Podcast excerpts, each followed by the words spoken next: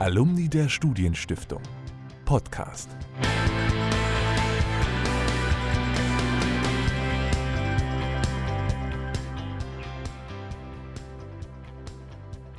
Willkommen zu unserem Podcast. Mein Name ist Alfred Schmidt. Und ich bin Philipp Martin. Wir sind beide im Vorstand des Alumni-Vereins der Studienstiftung und sprechen in der zweiten Folge unseres Podcasts mit Carla Reemtsma. Hallo. Genau, herzlich willkommen, Carla Reemtsma. Ähm, ich habe gerade schon gefragt, wie kann ich dich vorstellen? Du bist äh, Studierende noch, beziehungsweise an der Schnittstelle, hast gerade deine Bachelorarbeit abgegeben in Politik und Wirtschaft an der Uni Münster. Und wir erreichen dich aber heute an deinem Wohnort in Berlin. Und du bist sehr aktiv bei Fridays for Future. Nochmal willkommen, hallo. Hallo. Genau, deshalb auch gleich die erste Frage an dich. Wenn du jetzt auf das vergangene Jahr zurückblickst, gibt es denn bezogen auf den Klimaschutz irgendetwas, über das du dich freuen konntest? Ja, freuen ist natürlich immer so, gerade beim Thema Klima, so ein bisschen so eine schwierige Sache.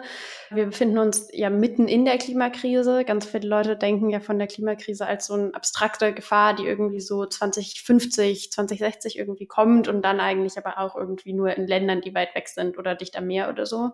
Und das ist ja einfach nicht so. Also es gibt auf jeden Fall, glaube ich, aus dem Jahr zwanzig zwanzig deutlich mehr schlechte als gute Nachrichten. Ähm, gerade die Pandemie hat das Thema Klimaschutz und Klimagerechtigkeit einfach stark in den Hintergrund gerückt. Natürlich auch aus gutem Grund. Was wir aber vielfach sehen, ist, dass einerseits sozusagen so Narrative bedient werden, von wegen, die Pandemie sei gut fürs Klima, was einfach nicht stimmt. Vielleicht sind faktisch für eine kurze Zeit die Emissionen ja ein bisschen gesunken, aber das ist, hat sich, liegt ja nicht daran, dass wir nachhaltig etwas an unseren Energiesystemen, an unseren Wirtschaftssystemen, an der Art und Weise, wie wir Landwirtschaft ma- betreiben, verändert haben, sondern einfach daran, dass Menschen zu Hause geblieben sind, Produktionskapazitäten in der Industrie eingeschränkt wurden et cetera. Ähm, deswegen stimmt es einfach erstmal nicht, dass das wirklich die Pandemie jetzt gut fürs Klima ist. Außerdem spüren wir damit eine der größten sozialen und gesundheitlichen Krisen gegen eine andere riesige soziale, gesundheitliche, politische Krise aus. Und das wäre wär an der Stelle falsch. Und was wir dann aber vor allen Dingen sehen und was noch viel schlimmer ist eigentlich als nur diese Narrative von wegen die Corona-Pandemie sei, sei gut fürs Klima, ist, dass wir sehen, dass die Rettungspakete, die vielfach geschnürt werden, Konjunkturmaßnahmen, die ergriffen werden, werden an ganz, ganz vielen Stellen vor allen Dingen für die fossile Industrie auf, ge, aufgebracht. Wir sehen in Deutschland, dass die Lufthansa mit neun Milliarden, bedingungslosen neun Milliarden gerettet wird. Und damit ein Industriezweig, für den klar ist, wenn wir die Klimakrise tatsächlich bekämpfen wollen, muss sich hier massiv etwas ändern und die Rolle der Luftfahrtindustrie wird kleiner werden. Dieselbe Geschichte sehen wir in der Automobilindustrie und genauso sehen wir es auch in anderen Ländern, wo massiv vor allen Dingen auch Fossilenergie im Bereich Energiegewinnung, Stromerzeugung durch Konjunkturmaßnahmen gestützt wird. Und das alles sind natürlich genau Schritte in die falsche Richtung.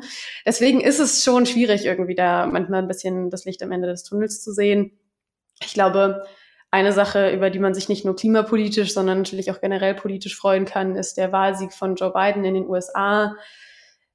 Joe Bidens Klimaplan für die U S A ist ambitioniert. Ähm, er reicht an vielen Ecken und Enden nicht aus, aber definitiv ist es ein Schritt in die richtige Richtung. Es gibt wieder die U S A, die beitreten werden zum Pariser Klimaabkommen oder wollen. Das hat äh, auf jeden Fall Biden ja angekündigt. Und das wäre auf jeden Fall schon mal wieder ein wichtiger Schritt in die richtige Richtung, denn das Pariser Klimaabkommen ist ja eben die Grundlage. Und wenn einer der weltweit größten Emittenten wie die U S A da nicht vertreten sind und keine Ambitionen haben, mitzuhelfen an der, an den Anstrengungen, die Klimakrise auf eins Komma fünf Grad zu begrenzen, dann wäre das fatal. Und damit ist das immerhin schon mal ein Schritt in die richtige Richtung. Jetzt hast du gerade wie im Vorbeigehen gesagt, die Luftfahrtindustrie wird schrumpfen in der Zukunft. Was glaubst du denn, wenn das zutrifft, woran das dann liegen würde? Liegt das einerseits daran, dass vielleicht insgesamt äh, die Corona-Krise noch weiter anhält, die Pandemie insgesamt die Wirtschaft dämpft? Oder liegt es möglicherweise daran, dass die Staaten gemerkt haben, oh, das ist ja prima, da können wir ja richtig unsere Klimaziele einhalten? Oder liegt es vielleicht doch daran, dass wir alle miteinander denken, Mensch, es geht ja mit äh, weniger von allem, mit weniger Dienstreisen, mit weniger Urlaubsreisen, mit weniger Fliegerei generell. Was glaubst du, wären da die Ursachen? Also ich glaube, das wird gerade in der Luftfahrtindustrie eine Kombination aus mehreren Faktoren von den genannten eben sein. Ich glaube, man sollte an der Stelle jetzt nicht den Einfluss der Luftfahrtbranche überschätzen. Also wenn wir die Klimakrise auf eins Komma fünf Grad reduzieren wollen, dann müssen wir nochmal, glaube ich, den Schritt zurück machen und sagen, was heißt das denn? Und das heißt, dass wir Es geht nicht um abstrakte Jahreszahlen und zu sagen, wir müssen dann und dann klimaneutral sein und bis dahin können wir machen, was wir wollen, sondern es heißt, Deutschland hat noch ein C O zwei Budget, wie viel C O zwei Deutschland ausstoßen darf, um eben einen gerechten Beitrag zur Einhaltung des eins Komma fünf Grad Ziels zu leisten, denn dafür darf nur eine bestimmte Menge C O zwei emittiert werden. Für Deutschland heißt das, wir haben ein C O zwei Budget, was, wenn wir weiter so emittieren wie in den vergangenen Jahren, in weniger als sieben Jahren aufgebraucht ist. Und ich glaube, das zeigt nochmal, wie viel drastischer das ist. Und die Luftfahrtindustrie ist nur ein minimalster Bruchteil davon. Ähm, wenn natürlich auch einer, wo es relativ einfach wäre, äh, Einsparungen zu machen. Und ich glaube, das werden wir auch sehen nach der Corona-Pandemie. Einerseits werden Unternehmen sagen, sie werden auf bestimmte Reisen verzichten, einfach aus wirtschaftlichen Gründen. Nicht für jedes Meeting muss man von A nach B fliegen. Da werden, wird aber im Zweifelsfall auch reguliert werden. Das kann ich mir sehr gut vorstellen. Einerseits durch steigende C O zwei Preise, die sich widerspiegeln dann in Flugpreisen.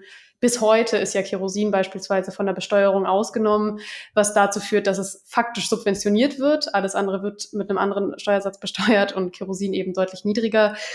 Das könnte sein, dass das hoffentlich irgendwann aufgelöst werden. Fossile Subventionen sind einfach nicht mehr angemessen und zeitgemäß im einundzwanzigsten. Jahrhundert. Dann wird es sein, glaube ich, auf einer Ebene der Konsumentinnen und Konsumenten, dass da Leute sagen, okay, ich verzichte vielleicht darauf. Wir erleben, dass bei ganz vielen Leuten da schon ein Umdenken stattfindet, so wie im Bereich Mobilität generell, also auch beim Autofahren. Wie bewege ich mich zu meinem Job von A nach B zu Freunden? Treffen Leute ja auch immer mehr nachhaltige Entscheidungen. Aber es könnte eben auch, glaube ich, also so, es hängt natürlich massiv von irgendwie davon ab, welche Regierung ja an die Macht kommt. Wir sehen es beispielsweise in Frankreich, dass eben da ganz, ganz massiv die Inlandsflüge reduziert werden. Das war eben auch eine Bedingung des Hilfspakets für die Air France. Und das ist, glaube ich, auch was, was wir, wenn wir das eins Komma fünf Grad Ziel noch einhalten wollen, was generell stattfinden muss in allen Industrienationen. Also auch eine gewisse Regulierung, sei es durch finanzielle Anreize, aber auch einfach durch Regulierung im Bereich Luftfahrt. Hast du das Gefühl, dass man die Politik im Moment dazu treiben muss, dass sie ähm, überhaupt die Kapazität hat, sich damit zu beschäftigen und was ändern wird? Oder ist es was, wo wir selbst sehr, sehr viel aktiver werden müssen? Ich glaube, wenn wir aktiv werden müssen, dann müssen wir im politischen Bereich aktiv werden.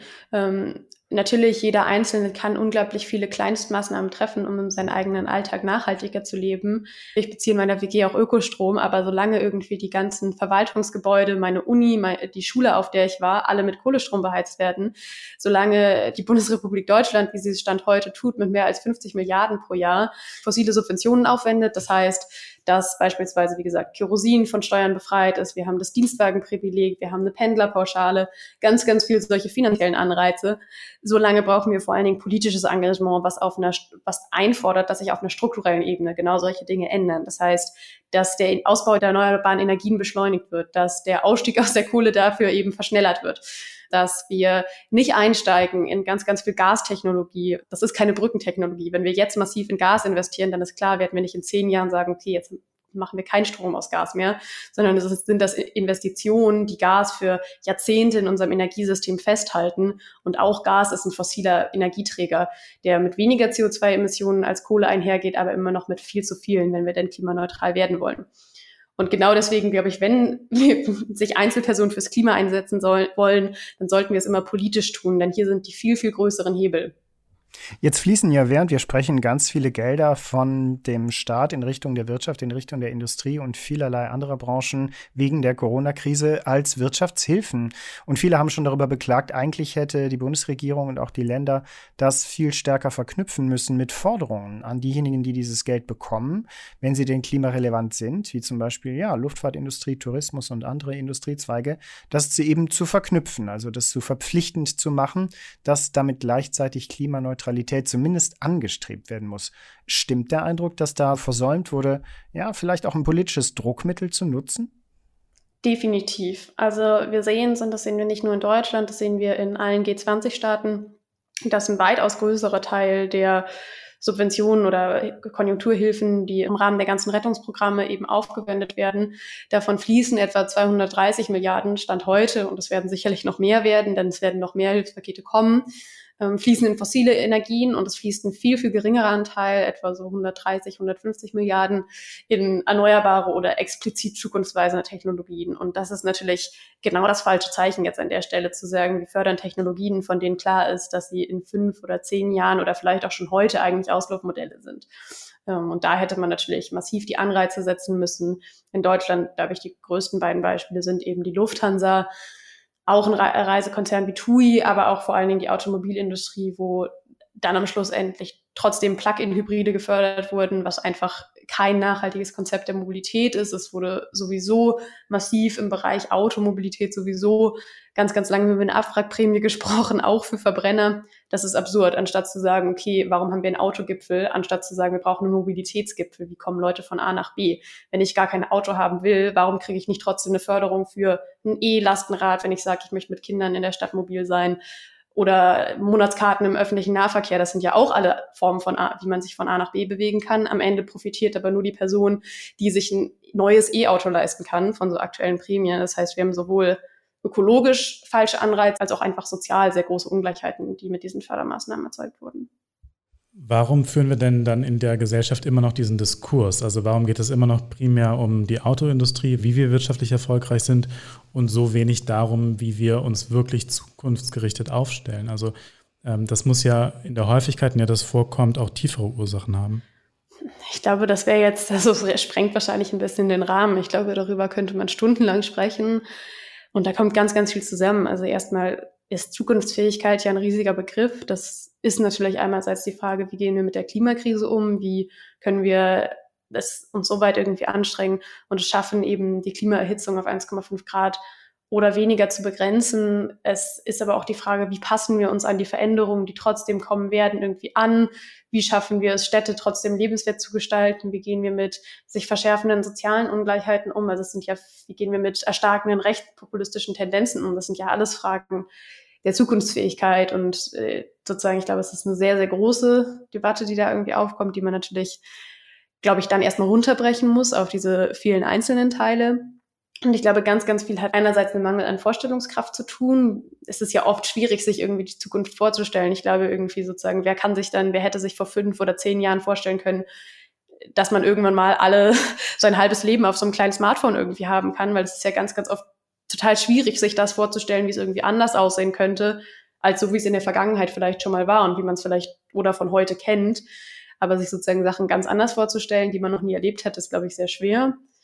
Und ich glaube, vieles hat einfach auch dann sozusagen mit der Angst vor der Veränderung zu tun, weil oft ja die Narrative, die wir politisch erleben, sind eben Klimaschutz ist unsozial, Klimaschutz zerstört Arbeitsplätze, Klimaschutz zerstört unsere, ähm, unseren Wohlstand.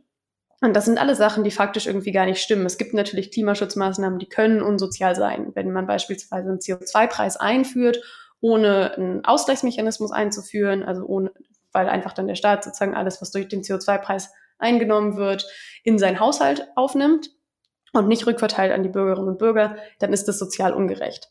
Wenn man jetzt aber sagt, man rückverteilt das durch eine Kopfpauschale, ähm, dann kann man es eben schaffen, dass Leute mit einem geringeren Einkommen am Ende mehr erstattet bekommen, weil sie normalerweise einen kleineren C O zwei Fußabdruck haben als Personen, die ein hohes Einkommen haben und damit auch eben die sozialen Härten eben abmildern, beziehungsweise sogar einen progressiven Effekt schaffen. Und das ist alles dann so eine mangelnde Vorstellungskraft. Jemand sagt, okay, Klimaschutz ist unsozial, Klimaschutz zerstört Arbeitsplätze, weil natürlich werden sich Arbeitsplatzstrukturen verändern, aber das haben sie auch getan, als Dinge mehr digitalisiert wurden. Das haben sie getan, als die Dampfmaschine eingeführt wurde. Ähm, solch, mit solchen Umbrüchen musste eine Gesellschaft immer kämpfen. Und ich glaube, da dann eher nicht, sich nicht einfach diesem Wandel zu verweigern, sondern zu überlegen, wie können wir das als Gesellschaft solidarisch angehen? Wie können wir für alle Menschen Perspektiven mitnehmen? Wie können wir auch alle Stimmen einfließen lassen in den Diskurs darum? Aber nicht einfach sagen, bloß weil es jemandem nicht gefällt, machen wir es nicht. Ich glaube, da fehlt noch ganz, ganz viel. Und ich glaube, das hat auch viel mit einer fehlenden Repräsentation von Stimmen im Diskurs zu tun. Natürlich auch von Stimmen von Personen, die jetzt schon viel mehr von der Klimakrise betroffen sind.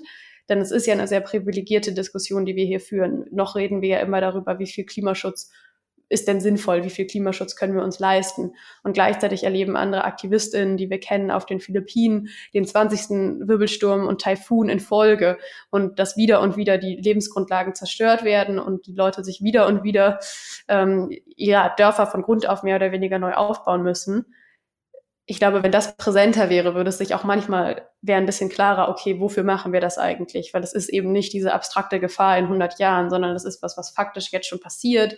Es sind auch, die Klimakrise ist auch eine Ursache dafür, warum die Sommer so heiß sind in Deutschland, was wiederum dazu führt, dass im Zweifelsfall insbesondere ältere Menschen oder immungeschwächte Menschen stark leiden, Leute mit Kreislaufproblemen, was dazu führt, dass wir Dürren haben, die wir auch hier merken bei der Nahrungsmittelversorgung, noch nicht existenziell, aber für Bäuerinnen und Bäuer und Landwirtinnen ist das spürbar.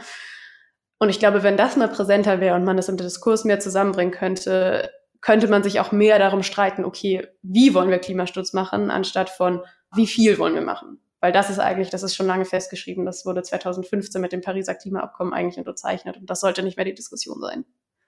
Ich würde gerne aufgreifen, was du gesagt hast mit der Repräsentation der Stimmen, denn wir haben ja ein Jahr mit vielen Wahlen jetzt vor uns. Also es gibt die Bundestagswahl im September und ein halbes Dutzend Landtagswahlen.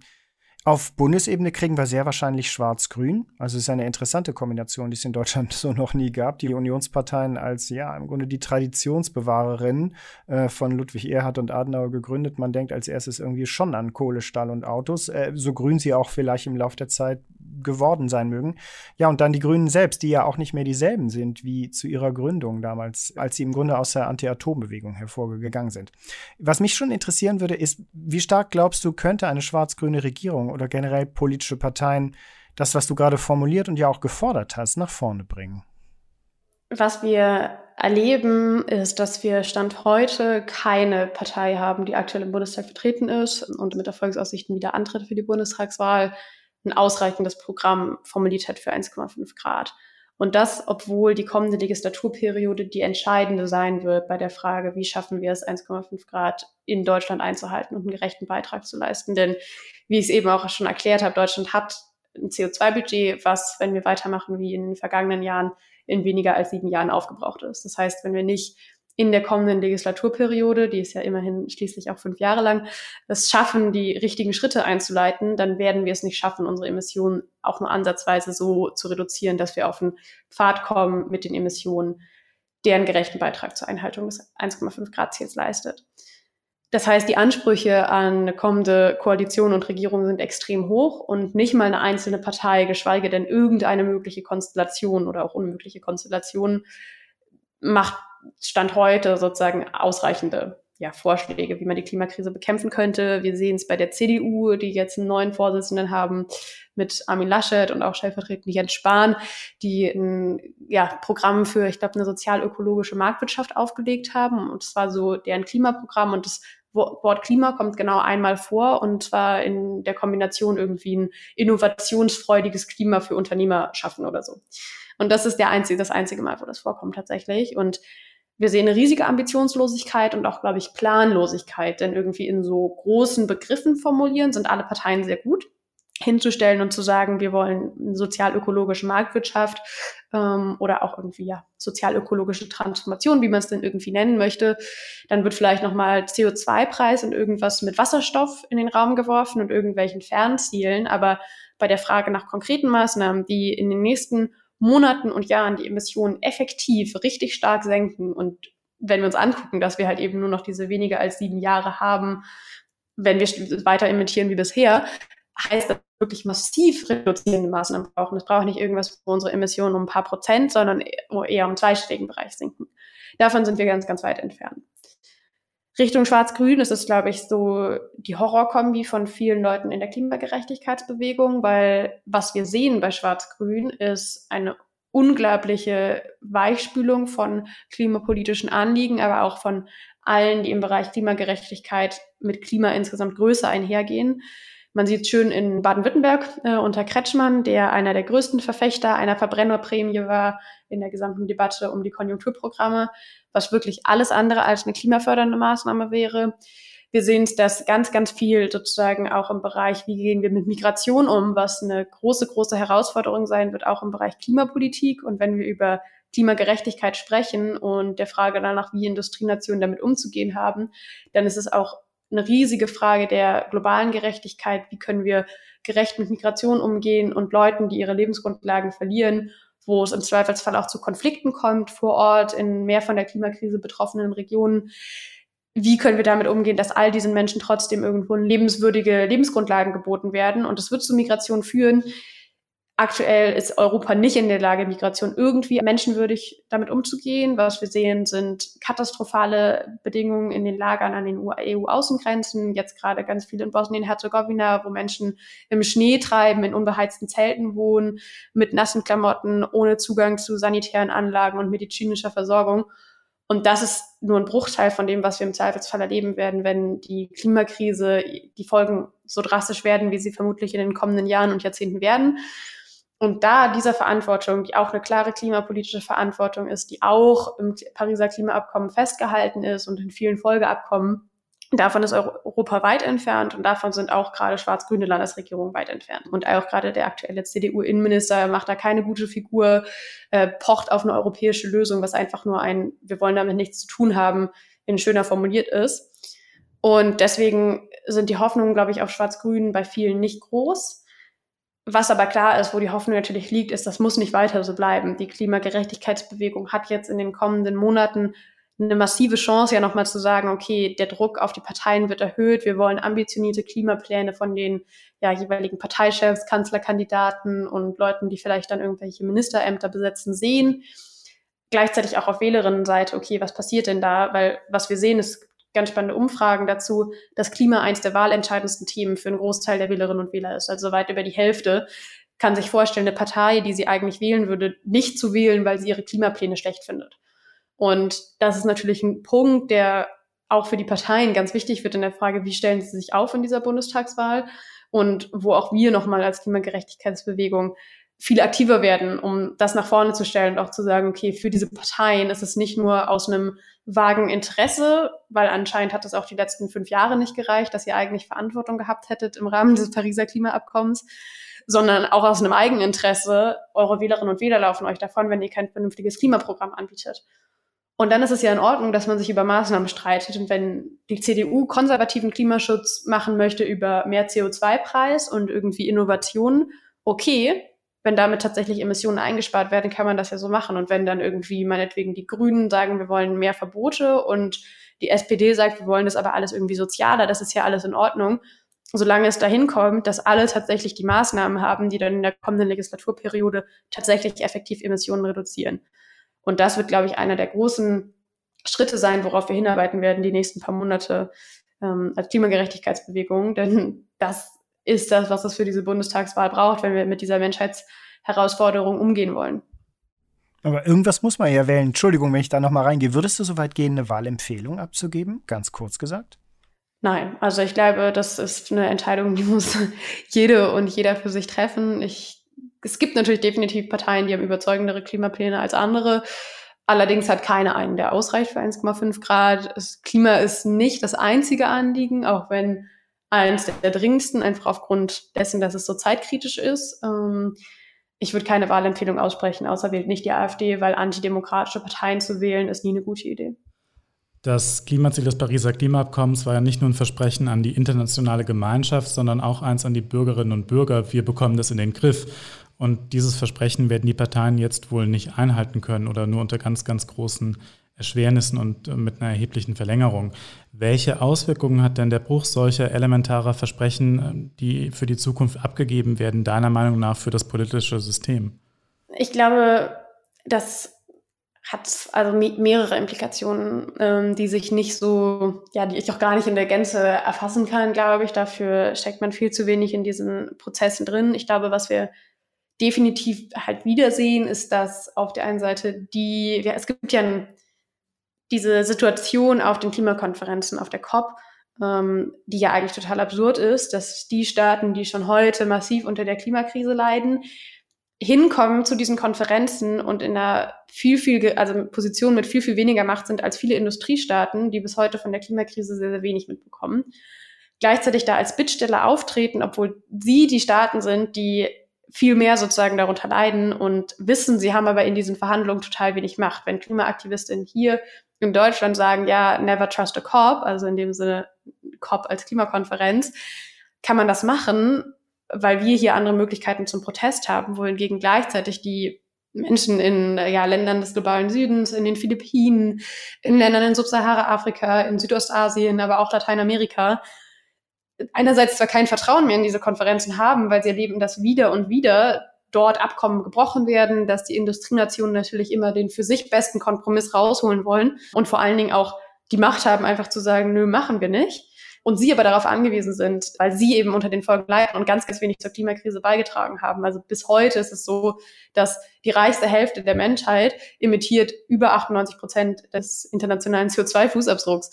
Und das ist ja schon mal eine skurrile Situation, die gerade das erleben wir von AktivistInnen, die eben in Ländern leben, die viel stärker von der Klimakrise betroffen sind, natürlich das Vertrauen in die Politik massiv schwinden lässt und gerade das Vertrauen in solche Abkommen, obwohl das der Ort ist, wo sie am ehesten ihre Stimmen nochmal gehört machen können.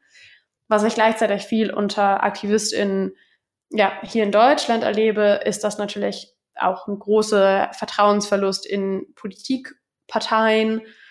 Ich würde nicht so weit gehen, um zu sagen, in unser demokratisches System, denn irgendwie allen ist klar, dass irgendwie Demokratie ist die Regierungsform, die irgendwie sozusagen richtig und sinnvoll ist, alle, wo alle Leute gleichberechtigt gehört werden. Da muss man sagen, es werden vielleicht aber nicht alle Leute gleichberechtigt gehört. Was wir immer wieder erleben, ist, dass unsere Stimmen degradiert werden, weil wir zu jung seien, ähm, während junge Wähler, die nicht wählen gehen, irgendwie sozusagen, die haben nicht aufgepasst im Unterricht, warum Wählen gehen wichtig ist. Ähm, wenn Leute irgendwie AfD wählen gehen, ähm, weil sie sich abgehängt fühlen, dann muss man mit ihnen reden und irgendwie sagen, okay, wir machen Politik mal mehr nach eurem Sinne. Das ist schon, macht viele auch wütend und das erlebe ich, weil es fühlt sich, wenn man ja zwei Jahre oder noch länger, man muss vielleicht nicht mal zwei Jahre gemacht haben, diesen Aktivismus gemacht hat, wenn man Hunderttausende von Menschen auf die Straße gebracht haben, in vielen, vielen Städten die größten Demonstrationen seit Jahrzehnten, ein Anliegen so sehr auf die Agenda gesetzt hat, dass es kaum noch Widerspruch in der Bevölkerung dagegen gibt und gleichzeitig sieht, am Ende wird irgendwie ein Klimapaket verabschiedet mit einem C O zwei Preis von zehn Euro ähm, und einem Verbot von Ölheizung und das war's und das wird dann als irgendwie großes Paket verkauft.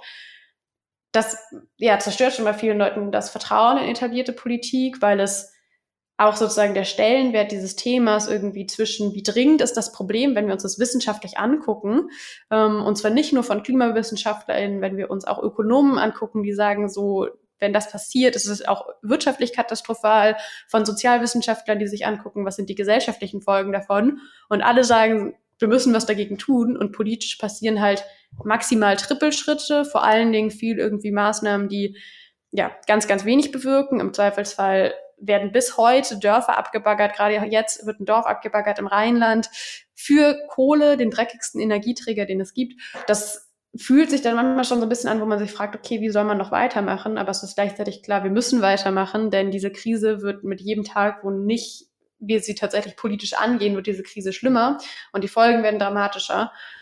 Ja, die Frage, die sich daran für mich anschließt, ist eine eher motivationsmäßig persönliche Frage, nämlich wie ist das denn für euch als Aktivistin? Ihr habt, bringt wahnsinnig viele Menschen auf die Straße, ihr habt eine riesige Bewegung organisiert, aber man gewinnt das Gefühl, dass es nicht in dem Maße sich in politischen Ergebnissen niederschlägt, wie man sich das vielleicht erhoffen würde.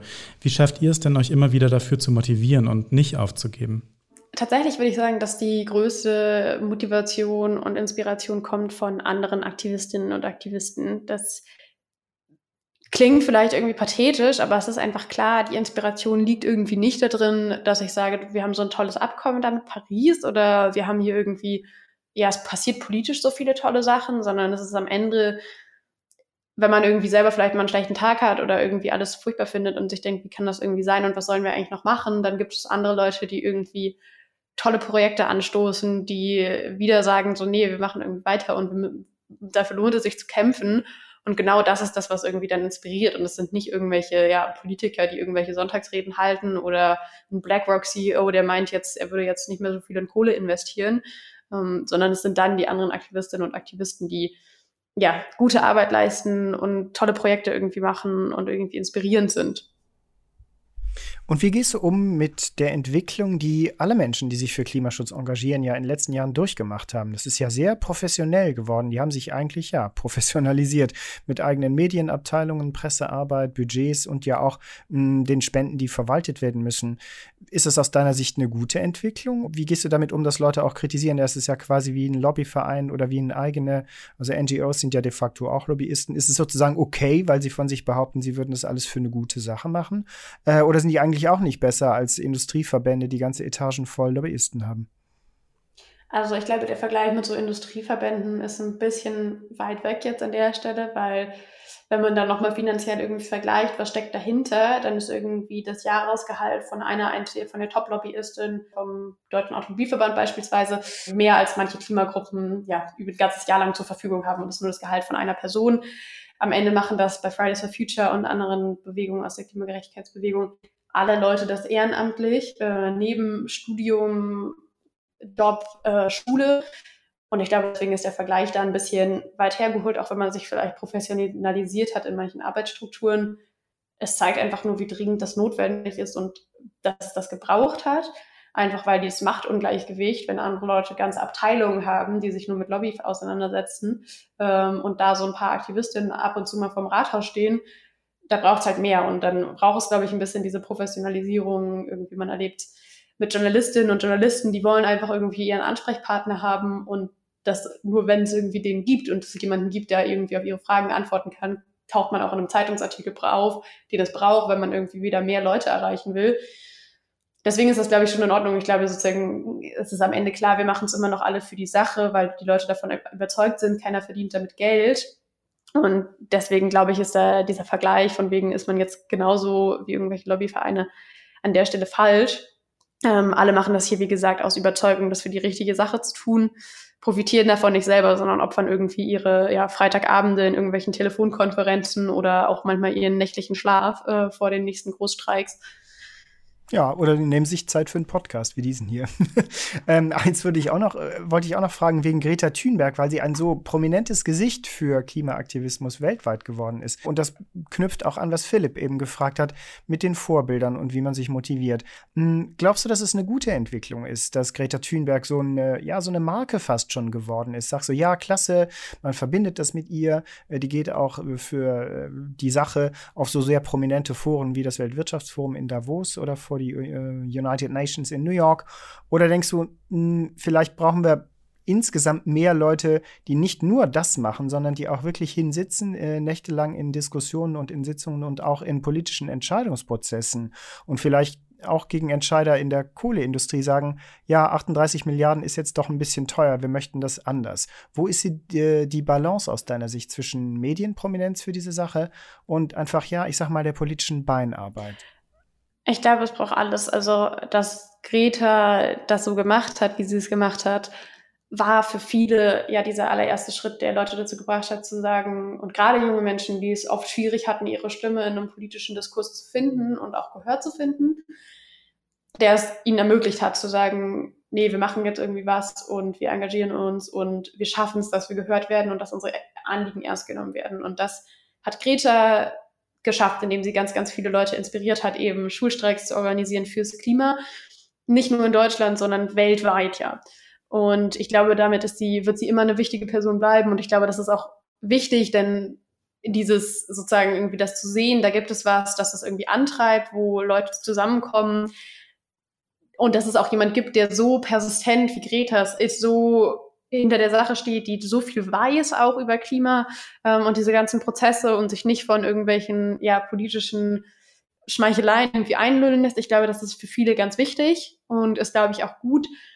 Natürlich braucht es aber auch, und ich glaube, das ist was, was teilweise ein bisschen untergegangen ist, äh, durch die prominente Greta, auch eine Repräsentation von viel, viel mehr Aktivistinnen und Aktivisten, denn es sind ja viel, viel mehr und es braucht auch genau diese Geschichten irgendwie in den Medien, um zu wissen, das ist nicht nur eine in, in Schweden, die das irgendwie macht und alle anderen machen mal alle paar Monate irgendwie so einen Streik, sondern es gibt ganz, ganz viele andere Leute, die wie Greta sich jeden Tag dafür einsetzen.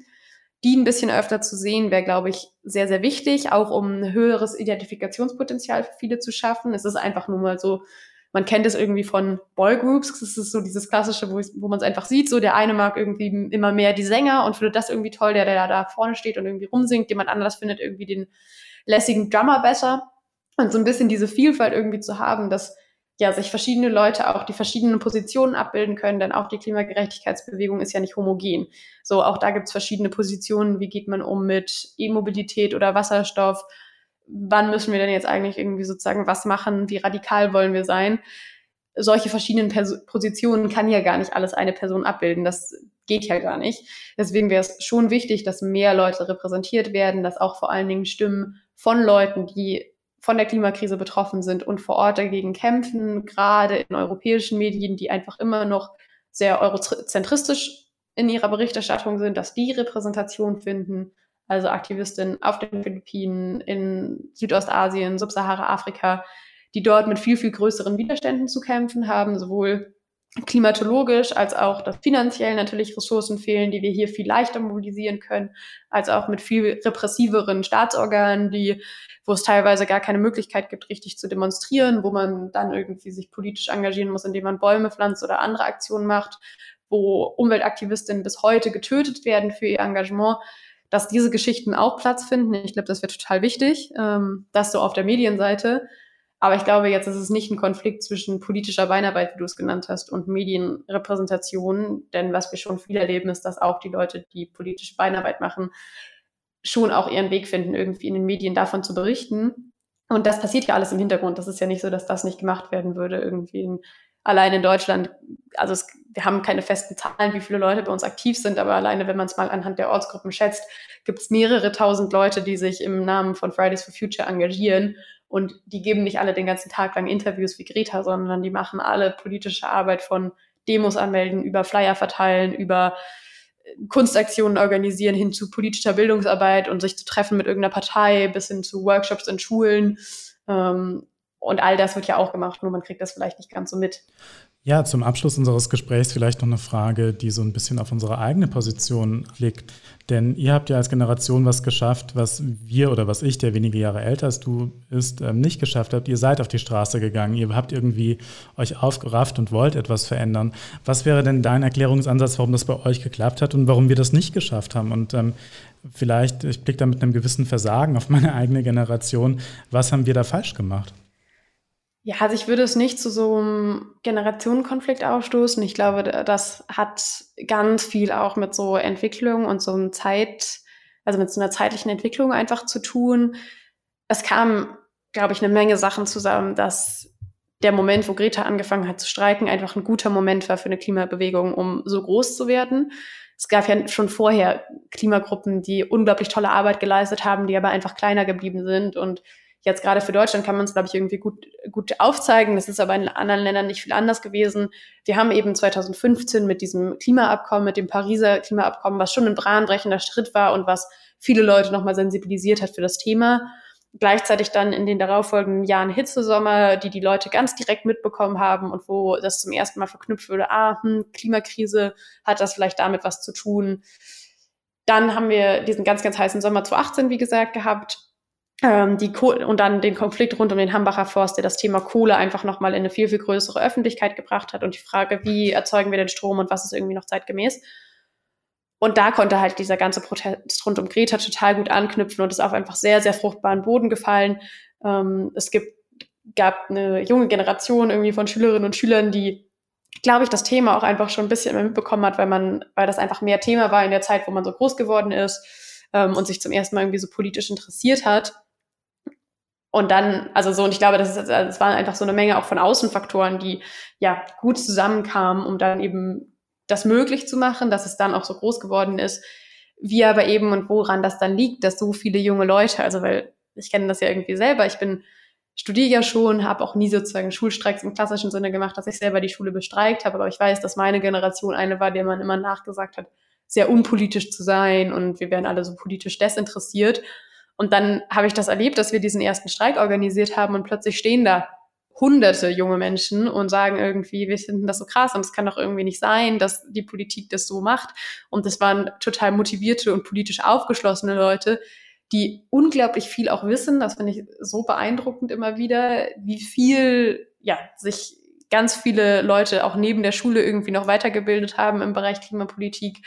Und jetzt wirklich irgendwie, keine Ahnung, teilweise vierzehn, fünfzehn sind und sagen, ich melde hier eine Demo an, gibt es jemand Volljähriges, der da sein kann, weil man braucht rechtlich immer eine volljährige Person, aber die da ganz viel Initiative ergreifen. Aber woran das dann liegt, weil auch irgendwie diese Generation wurde als so unpolitisch abgestempelt. Also ich glaube, das ist auch eine Kombination von äußeren Faktoren und dann in der ersten guten Organisierung, in den ersten paar Wochen, wo sich ein paar Leute zusammengefunden haben, die das so angestoßen haben. Ich glaube, und das kam dann so zusammen und dann wurde es wie so ein Schneeball, der dann immer größer wurde. Eins muss ich noch fragen zum Schluss aus meiner Sicht, wegen Studienstiftung natürlich und Alumni-Verein. Wie wichtig das war für dich, äh, bei allem, was du tust, äh, Menschen zu treffen, die äh, mit der Stiftung und mit dem Alumni-Verein vielleicht auch zu tun haben, egal ob es jetzt ehemalige oder aktive waren. Denn ja, ich sag mal so ein bisschen, unser Job ist es ja fast schon oder unser Auftrag, wie auch immer man das nennen will, einfach Leute zusammenbringen, äh, Menschen zusammenbringen, auch Ideen verknüpfen, ja, und daraus neue, neue Ideen und neue Inspirationen und so etwas zu schaffen. Wie wichtig war das für dich? Also ich glaube tatsächlich in der Zeit, wo ich so klimabewegungs sehr aktiv war, also ich habe ja vor meinem Engagement bei Fridays for Future schon mich auch anderweitig klimapolitisch engagiert, zum Beispiel bei Fossil Free, das ist eine Organisation, die sich für Divestment einsetzt, also dafür, dass öffentliche Institutionen wie Städte, aber auch Universitäten ihre Geldanlagen abziehen aus fossilen Industrien, also ganz, ganz viele Pensionsfonds von den Städten zum Beispiel, aber auch Universitäten haben noch Gelder in, ja, R W E-Anlagen oder Fonds, die massiv auf fossile Industrien aufbauen. Genau, und da, da, dafür, dass diese Anlagen eben abgestoßen werden ähm, und ersetzt werden durch klimafreundliche, ohne Atomenergie, aber auch irgendwie sozusagen menschenrechtskonforme ähm, ja, Anlagen. Dafür setze ich Fossil Free ein, da war ich aktiv, bevor ich so viel bei Fridays for Future gemacht habe. In der Zeit war das schon für mich sehr bereichernd. Also ich war viel mehrfach auf so Akademien von der Studienstiftung. Ich glaube auch gerade da dieses Mal, man ist ja, ich habe in Münster studiert und ist dann ja in so einer Studentenstadt Münster oft ja auch so ein bisschen in seiner Bubble einfach vom eigenen Studiengang, von Leuten, die ähnliche Sachen machen und da aber so ein bisschen rauszukommen auch nochmal, war total cool und auch so viele Leute zu treffen, die irgendwie inspirierend selber coole Projekte machen. In der Zeit, wo ich dann so viel bei Fridays for Future aktiv war, habe ich tatsächlich da nicht mehr ganz so viel von wahrnehmen können, einfach zeitlich, weil das war wirklich irgendwie deutlich mehr als ein Fulltime-Job zusätzlich zur Uni, ähm, dass man da irgendwie dann eher weniger mal auf so ja, Veranstaltungen oder so noch war. Ähm, aber gerade vorher sozusagen so dieses sich politisch mit viel mit Leuten auseinandersetzen, die irgendwie auch ganz andere Sachen machen, ähm, aber spannende Projekte machen und sehr inspirierende Leute sind. Das hat schon, glaube ich, mich auf jeden Fall auf so einer politisch-persönlichen Ebene sehr, ja, auch, also so, es ist auch herausfordernd, also so herausfordernd, aber in so einem positiven Sinne. Und da auf jeden Fall weitergebracht. Carla Reemtsma, vielen Dank, dass du dir die Zeit für uns genommen hast. Ja, danke für die Einladung. Das war die zweite Folge unseres Podcasts. Wie immer freuen wir uns auch über Reaktionen von euch, von Ihnen zu diesem Podcast. Die Adresse zum Mailen ist social media at alumni dash studienstiftung punkt org oder auch auf unserem Instagram-Kanal, der heißt Studienstiftung-Alumni. Und damit verabschieden wir uns für heute bis zur nächsten Folge. Danke an Carla Reemtsma für die spannenden Einblicke in dein Engagement. Und vielleicht ist das für einige unserer ZuhörerInnen ja auch die Gelegenheit, sich gesellschaftlich zu engagieren und einzubringen. Danke euch beiden fürs Mitmachen.